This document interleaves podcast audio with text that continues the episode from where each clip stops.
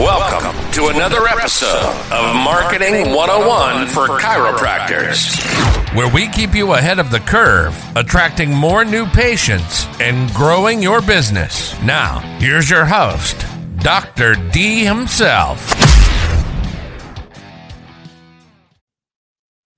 Welcome to another episode of Marketing 101 for Chiropractors. I'm Dr. Enrico Dolcecore, and this week we're talking about how you're not as good as you think you are.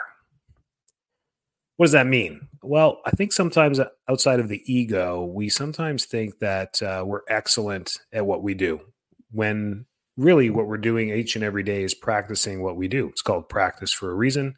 We're always practicing, we're always trying to get better at what we do. But as the years go by, we seem to get a little bit of an ego from the people that we help. I think that's where it all comes from. And what that does is really holds us back as time goes forward. Let me explain. As we help more and more people, we start to hear the praise that they give us. Not only do they exchange money for the services that we provide them, but they also express gratitude and they trade praise and they want to gift you because you make major changes in their life. It's, it's in a very awarding career to have in the health service profession, especially as a chiropractor, because results don't lie. You end up changing people's lives, and it's pretty amazing. And as the years go by, it's less and less of a surprise on how many people you can actually help. It's actually really cool. I know most of you have felt everything I had just said. However, and I don't mean this in an egotistical way, what ends up happening is that constant praise puts us into a comfort zone. And that comfort zone is that we are doing everything well because people are happy, people are getting results. And that is great from the professional side of the service that you provide. But from the business side, the metrics start to change as time goes on. And you start to realize that all that praise is really holding you back because you're not getting much counter counterintuitive uh, information. You're not getting much negative feedback. You're not getting much critical feedback from the patients because you end up starting to think that everyone is really happy with what you do. When in reality, and you can look through your patient files. I this just dawned on me a couple weeks ago. We're like, we just crossed, you know, ten thousand eight hundred on our ChiroTouch, and I was like, it starts at one thousand. So obviously, nine thousand patient files in five years. You know, we're going almost six years here, and I was like, wow, hang on a second, let's do the math here and uh, you start looking at that and what you're processing. The these are all encounters with people, right? It doesn't mean that every single one of them signed a care plan. It doesn't mean that every single one uh, came in twice. Uh, it they may have came in once, learned something, and left. Who knows? But it what it means is that we've encountered almost ten thousand people, and if I go to my Google reviews, I don't have ten thousand reviews. I don't have five thousand reviews. I don't have one thousand reviews. I don't have five hundred reviews. So if you're going to sit there and think that you're doing everything right and you're so amazing, um, you can look at something, a metric like that, Google reviews, because when you do something amazing, people are more likely to leave a review, right?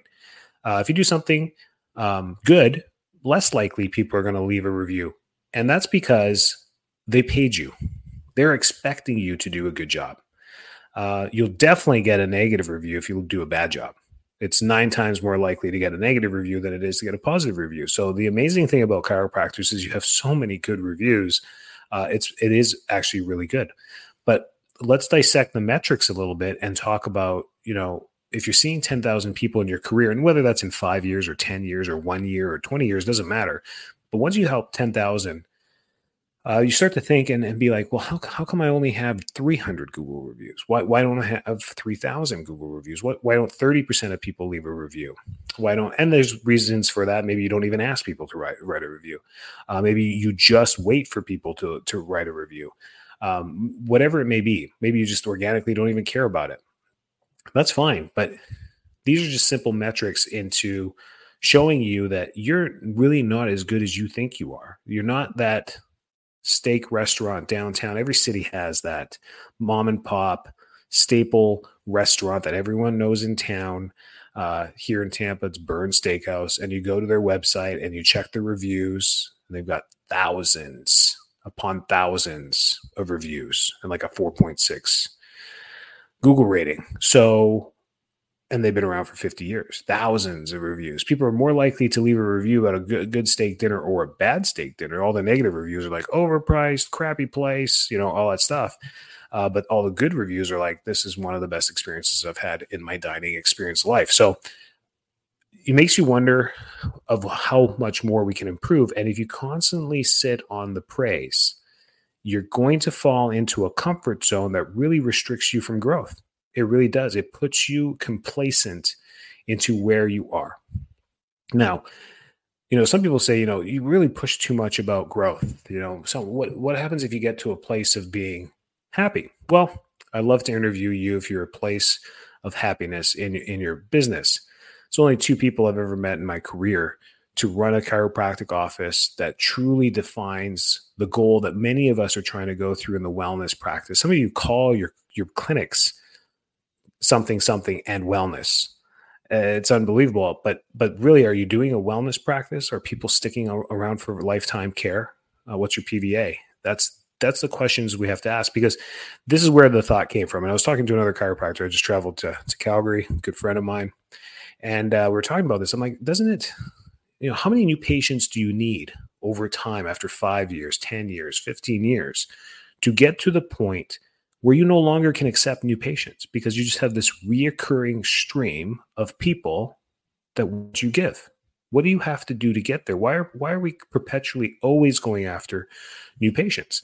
This seems ridiculous. And um, you know, we were talking back and forth like, yeah, it doesn't make sense. It's because you know no one sticks forever. I'm like, well, I think that's a us thing, not a them thing because people will stick with their PCP for years, their entire career. you know, uh, medical doctors will fill their practice and not accept new patients because they're full. They're literally full. The, the, the schedule's full. The reoccurring reoccurring appointments fills their schedule. They can't accept new patients. Only very few chiropractors I know that can do this, and the ones. Uh, the other ones uh, don't really run anything impressive. They're just happy with a part-time practice and they're full. And you know, they take home 7000 a month. They're they're happy that's great. It's good. That's good pay, I guess, right? Um, doesn't float my boat, but um, but the ones I'm talking about with you know 400, 900 PVAs are the ones that could not accept new patients. They would accept one or two direct referrals that had to jump through multiple hoops to qualify to be their patient. Otherwise, they can choose an associate in the office. Uh, that's, I think, a place I'd love for many of us to get to is like, how do we get to a point where we're like, yeah, no, great. I love that you'd love to work with me, but you're going to have to work with chiro number two in the office. I've been here for, you know, 15 years. I don't, I got a full practice. I, I can't literally squeeze one more patient in. Somebody dies, I'll give you a call. Uh, that would be the ideal practice to be in. Uh, so just think about your complacency. So I, I wanted this podcast to kind of spur, spur some some emotion in us to break the comfort zone. Some of you wait, you get stressed, a little bit of anxiety. It's usually money related or staff related or business related. And then the eggshell starts to crack. But when this, once the eggshell starts to crack, it's too late. Now we're under too much pressure. Now it's under too, now it's retaliatory. Uh, this has come from, you know, a few calls just in the last few weeks from clients that want to work with me and, and they're desperate. They're, they're, they're scared. They're in a bad position in their business they're they're losing money and i'm like listen this isn't the time to do this to, to, do this. You need a coach and i refer them to someone else. I refer them to another coach that i think will be a good fit for them because i'm here to grow. I'm here to help you grow. That's what i do specifically and my qualification process is built around that. But this isn't about me. This is about the, the stories i'm listening over and over again. This is scary. These are people that have been doing well for years and now now we're starting to feel like they're they're losing 5 10k a month. And how long can you run that for? And i feel them. I am like man there's there's a, a point where we're going to run out of money. Then there's a point where you don't you're not even going to want to borrow money to keep it afloat. It's going to be like a dead fish. Why would you try and make this thing work? It's not going to work. That's sad. That's sad and that's a rule for every business. This isn't to scare you I'm just telling you, there are people out there struggling, and they're good doctors. I mean, my group of people that I'm surrounded by are not lousy, tired, exhausted, or uh, poor chiropractors, or um, bad chiro, or unethical, or immoral, or doing th- crazy things. They're they're, they're great chiropractors. They're really good, great doctors, and I've known them for years. So to see them struggle is is tough.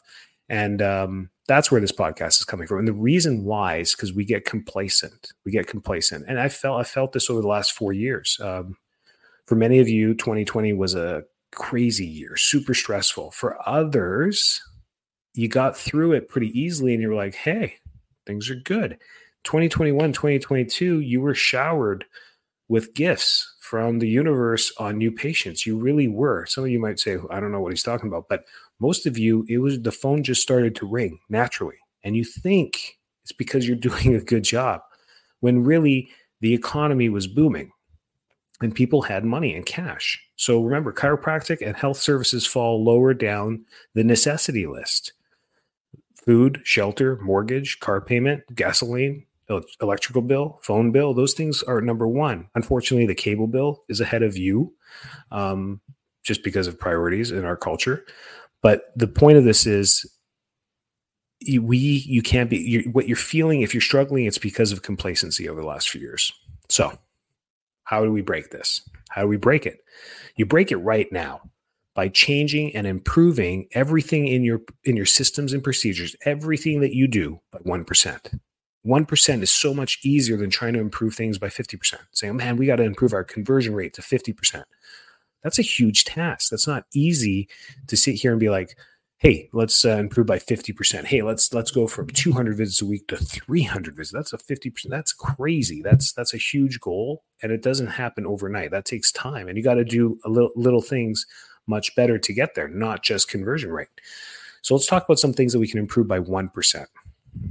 1% is, you know, showing up to work consistently at the same time.